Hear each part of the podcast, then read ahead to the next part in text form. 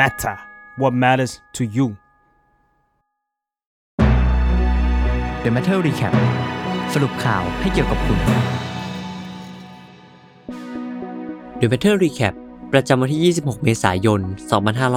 2565 สรุปเส้นทางชีวิตพลตำรวจตีประวีน จากหัวหน้าทีมสืบสวนคดีค้ามนุษย์ สู่ผู้ลี้ภัยในต่างแดน ตำรวจไทยผู้ไม่เกรงกลัว คือชื่อสารคดีชิ้นล่าสุดของรายการ 101 East โดยสำนักข่าวอัลจ z ซีราที่เกี่ยวกับเส้นทางการทำคดีค้ามนุษย์โรฮิงญาของพลตำรวจตีประวีนพงศิริน อดีตรองผู้บัญชาการตำรวจภูธรภาค 8 และหัวหน้าทีมสอบสวนในขณะนั้น จนนำมาสู่การลี้ภัยของตัวเขาเอง มันไม่ใช่แค่ตำรวจน้ำดีหนึ่งคน ติดตามจัดการกับปัญหาการค้ามนุษย์เท่านั้น แต่นี่จะเป็นเรื่องราวที่คลาสสิกมาก ๆ ของการที่มีชายหนึ่งคนลุกขึ้นเผชิญหน้ากับเผด็จการและผู้มีอำนาจ พันิกาวานิชกรรมการบริหารคณะก้าวหน้า และอีกหนึ่งคนสำคัญที่พยายามเปิดโปงเรื่องราวที่ประวีนต้องเจอ ได้ตั้งข้อสังเกตไว้กับอัลจ z ซีรานี่เป็นเหตุผลหนึ่งว่าทำไมเส้นทางชีวิตของประวีนจึงน่าศึกษา เพราะเป็นตัวอย่างชั้นดีที่สะท้อนให้เห็นภาพมุมกลับว่า แม้จะตั้งใจทำหน้าที่ด้วยความสุจริต แต่หากผู้มีอำนาจไม่ถูกใจ ก็อาจจะต้องลงเอยด้วยผลลัพธ์อย่างการลี้ภัยในต่างแดน ดังที่ตัวเขาเองก็เคยตัดพอว่า รางวัลของการทำเพื่อประเทศชาติ กลับกลายเป็นการลี้ภัยที่เขาต้องทำเพื่อเอาชีวิตรอด The Matter จึงขอนำเรื่องราวชีวิต และการทำงานของพลตำรวจตีประวีนพงศิริน ทั้งที่มีการเปิดเผยในเอกสารคำให้การเพื่อขอลี้ภัยกับออสเตรเลีย และบทสัมภาษณ์กับสื่อต่างๆ โดยเฉพาะกับอัลจ z ซีรามาสรุปให้ฟังกันอีกครั้งประวีนพงศิรินวัย 64 ปี เกิดเมื่อวันที่ 24 มกราคม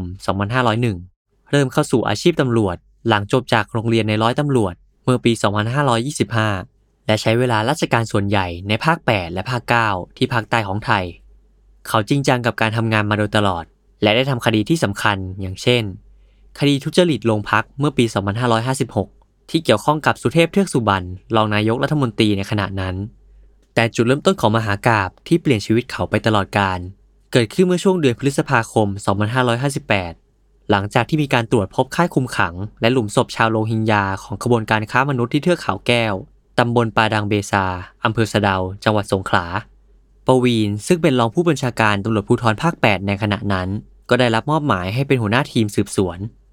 ปวีนเล่ากับอัลจ z ซีราถึงคำสั่งที่เขาได้รับมอบหมายในขณะนั้นว่า ผมไม่อยากมาทำ ผมไม่อยากจะทำให้ผมเจอปัญหาอะไรต่างๆ อีก แต่เนื่องจากเป็นคำสั่งผู้บังคับบัญชาที่สั่งผมโดยตรง ผมจึงปฏิเสธไม่ได้ แต่พอได้มาทำคดีก็ปรากฏว่า ทีมสืบสวนของปวีนก็ต้องทำงานแข่งกับอีกทีมด้วย ซึ่งอยู่ภายใต้พลตำรวจเอกจากทิพย์ชัยจินดา และถูกกำชับว่า จะไม่มีการเปิดเผยข้อมูลหรือหลักฐานระหว่างกัน ซึ่งปวีนมองว่าเป็นอุปสรรคต่อการทำงานอย่างมาก และคาดว่าอาจเป็นได้ว่าพลตำรวจเอกจากทิพย์ต้องการผลงานเพื่อเลื่อนขั้นเป็นผบตร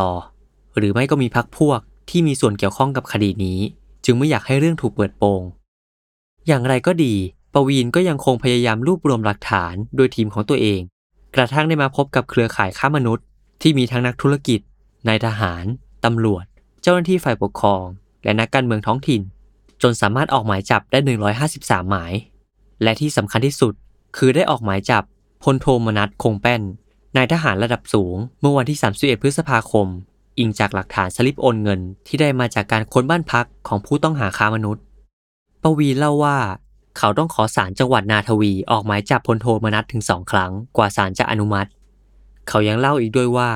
ครั้งแรกเลย ผู้พิพากษาเนี่ย ตกใจกลัวมาก ตัวสั่นไปหมดเลยครับ เขาถามว่าคุณไม่กลัวเหรอ คุณเป็นนักเรียนนายร้อยหรือเปล่า นี่น่าจะเป็นจุดที่ประวีนเริ่มรู้ตัวว่าตัวเองกำลังต้องเจอกับภัยคุกคามจากผู้มีอำนาจ เพราะหลังจากนั้นเขาก็ได้รับติดต่อมาจากนายตำรวจที่ใกล้ชิดกับพลเอกประวิตยวงสุวรรณและพูดกับเขาว่าพลเอกประวิตย ต้องการจะรู้ว่าพลโทมนัสจะได้ประกันตัวหรือไม่หากเข้ามอบตัว ปวีนก็ได้ตอบกลับว่า คดีนี้เป็นคดีร้ายแรง ไม่สามารถให้ประกันตัวได้ และแม้พลโทมนัสจะเข้ามอบตัวด้วยตนเองกับพลเอกสมยศพุ่มพันธ์ม่วงพบตรในขณะนั้น เมื่อวันที่ 3 มิถุนายน แต่ก็พบว่าเขาได้รับการปฏิบัติอย่างดีเยี่ยง VIP แม้กระทั่งในเรือนจำปวีนก็เล่าว่า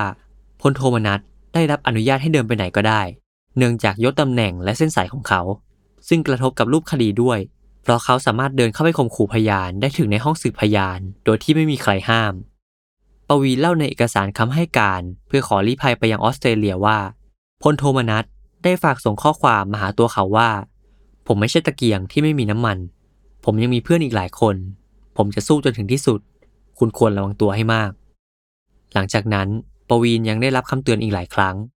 เคยมีผู้บัญชาการสำนักงงานเจรทหาร เตือนเขาว่าพลโทมนัสเป็นผู้ใต้บังคับบัญชาของพลเอกประวิตย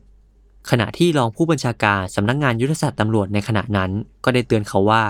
กองทัพไม่พอใจอย่างมากที่เขาจับกลุ่มพลโทมนัส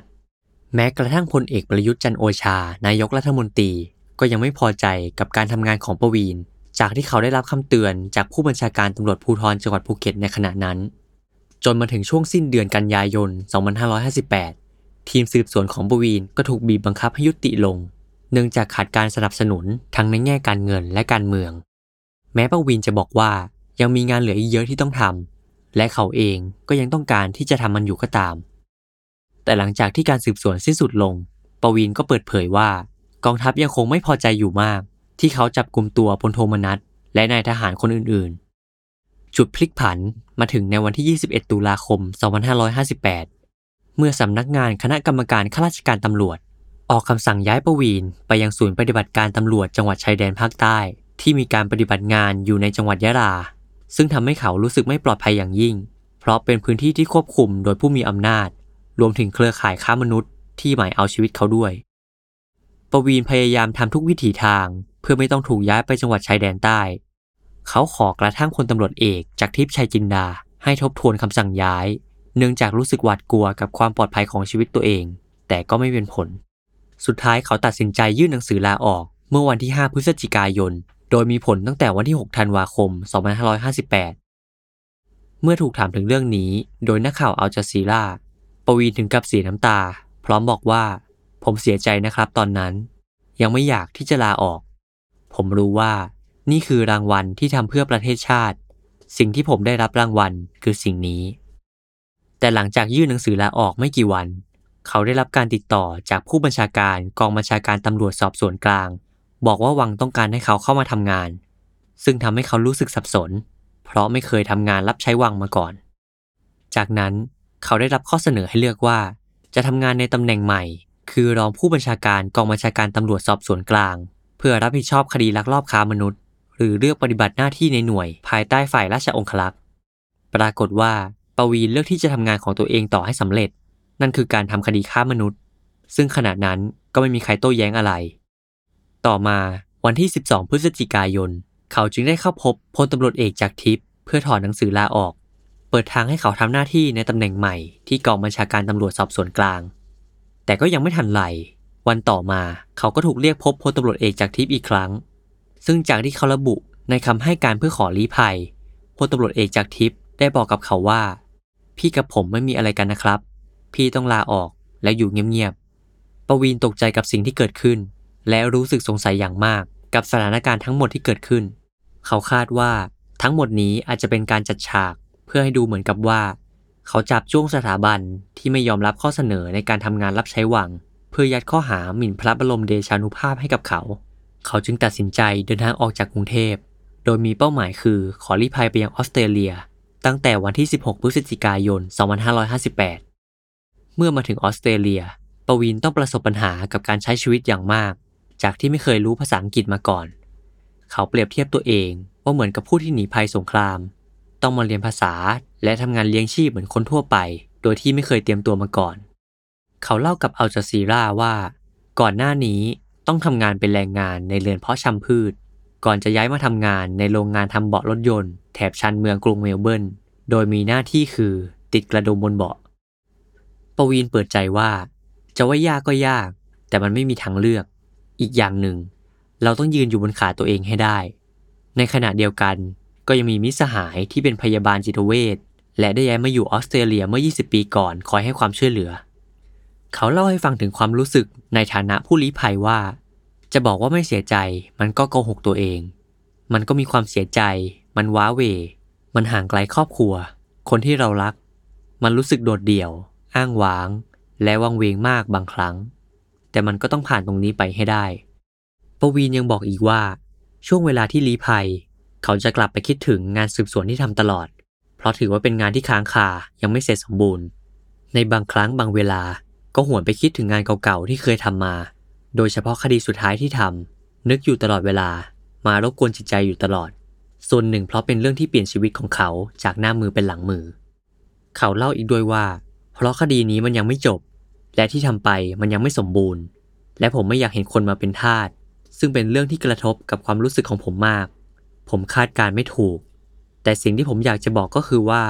ผมได้นำความจริงที่ประสบพบเจอ เล่าสู่สังคมประเทศไทย รวมทั้งคนทั่วโลกได้รับรู้ จนถึงวันนี้ ปวีนใช้ชีวิตในออสเตรเลียมาแล้วกว่า 6 ปี ก่อนที่เรื่องราวของคดีค้ามนุษย์โรฮิงญาที่เขาทำจะกลับมาเป็นที่รับรู้ในสังคมไทยอีกครั้ง หลังจากที่รังสิมันโรมสสบัญชีรายชื่อพรรคก้าวไกลนำเรื่องนี้มาเป็นหัวข้ออภิปราย ในการอภิปรายทั่วไปแบบไม่ลงมติของสภาผู้แทนราษฎร เมื่อวันที่ 18 กุมภาพันธ์ 2565 ภายหลังจากที่มีการอภิปราย ปวีนเปิดใจในงานแถลงข่าวของพรรคก้าวไกลในวันต่อมาว่า วันนี้เป็นวันที่ผมมีความสุขที่สุดวันหนึ่ง มันเป็นเรื่องเฉพาะตัวที่ติดค้างอยู่ในใจ ที่สร้างความทุกข์ระทมขมขื่นทั้งเครียด กลัว และทุกข์ร้อนจิตใจ นับตั้งแต่หลบหนีออกจากประเทศไทย จนถึงวันนี้นานถึง 6 ปี 3 เดือน 3 วัน จากการที่ผมปฏิบัติหน้าที่และถูกกลันแกล้ง ไม่ได้รับความเป็นธรรม จากสำนักงานตำรวจแห่งชาติ รัฐบาล รวมถึงผู้มีอำนาจ เพราะเรื่องราวทั้งหมด ได้รับการเปิดเผยอย่างตรงไปตรงมาให้คนไทยและทั่วโลกได้รับทราบ หลังจากนี้ความฝันสูงสุดของเขาก็คือการได้กลับประเทศไทย แต่ด้วยสถานการณ์ปัจจุบัน แน่นอนว่าคงเป็นเรื่องที่ยากลำบาก กระทั่งล่าสุดอัลจ z ซีรารายงานอีกว่า หลังจากที่มีการเปิดโปงเรื่องนี้ใหม่อีกครั้ง ปรากฏว่ามีเจ้าหน้าที่ตำรวจ มาวางกำลังอยู่บริเวณนอกบ้านของพ่อของเขา โดยอ้างว่าเพื่อความปลอดภัยของครอบครัว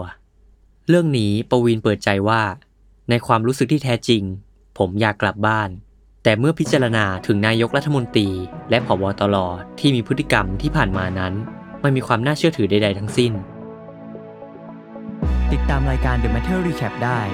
ในทุกช่องทางของ The Matter Podcast ครับ